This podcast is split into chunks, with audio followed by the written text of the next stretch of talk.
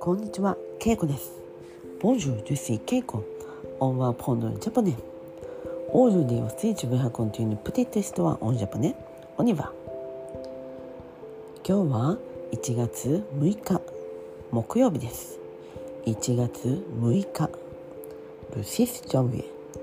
今日は木曜日、セル・ジュディ。1月6日は何の日ですか？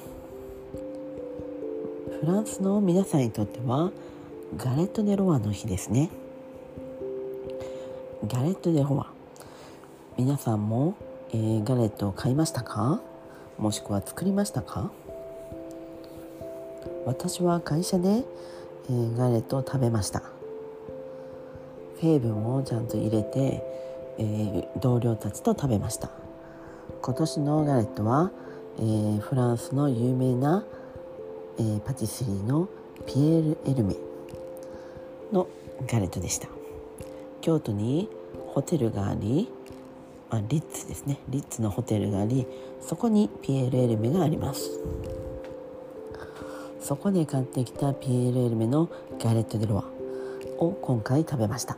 とても軽くて生地がパリパリサクサクしてもうとても美味しかったです。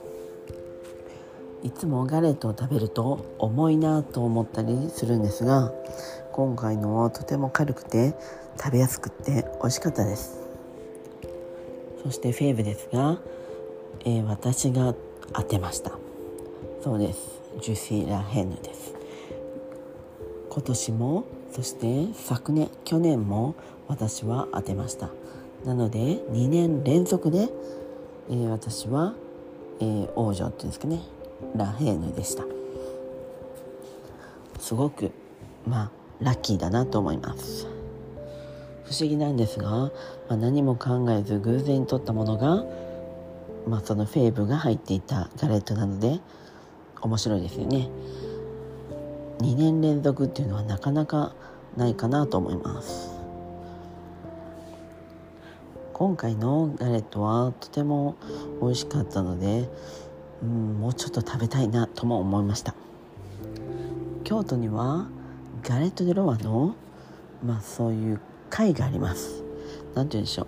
アソシアションというかサロン・ドゥ・ガレット・デ・ロワというかそういったたくさんの有名なパティシエたちが集まって、えー、ガレット・デ・ロワのパーティーみたいなものを、えー、日仏会館、えー、ランスティテューフランコ・ジャポニル関西京都。で、えー、やることがあります。まあ基本毎年やってると思いますが私も行ったことありますが、えー、おそらくまあ会費まあチケットですね。それが、まあ、3,000か4,000かしていろんな何種類ものガレットを食べることができます。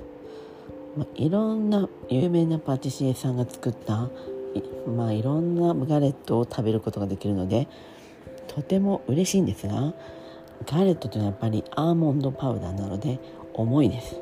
なのでそれほどたくさん食べれません、えー、私は1回行って、まあ、その時も、まあ、5種類ぐらいは食べたと思いますがもう疲れました。でその後もやはり余るのでみんな持って帰ることができます。もうたくさん持って帰りました。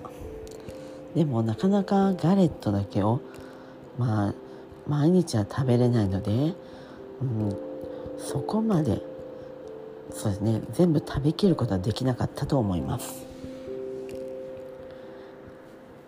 まあ今はもう、えー、亡くなっていないんですがビゴさんという、えー、ビゴというフランス人の、えー、パン屋さんがいます、えー、その人が中心になってそのガレット・デ・ロワの会をやっていました。はい。ということで今日はガレット・デ・ロワの話をしました。皆さんもフェーブをぜひ当ててください。では今日はこの辺で。メシボク。オフはさようなら。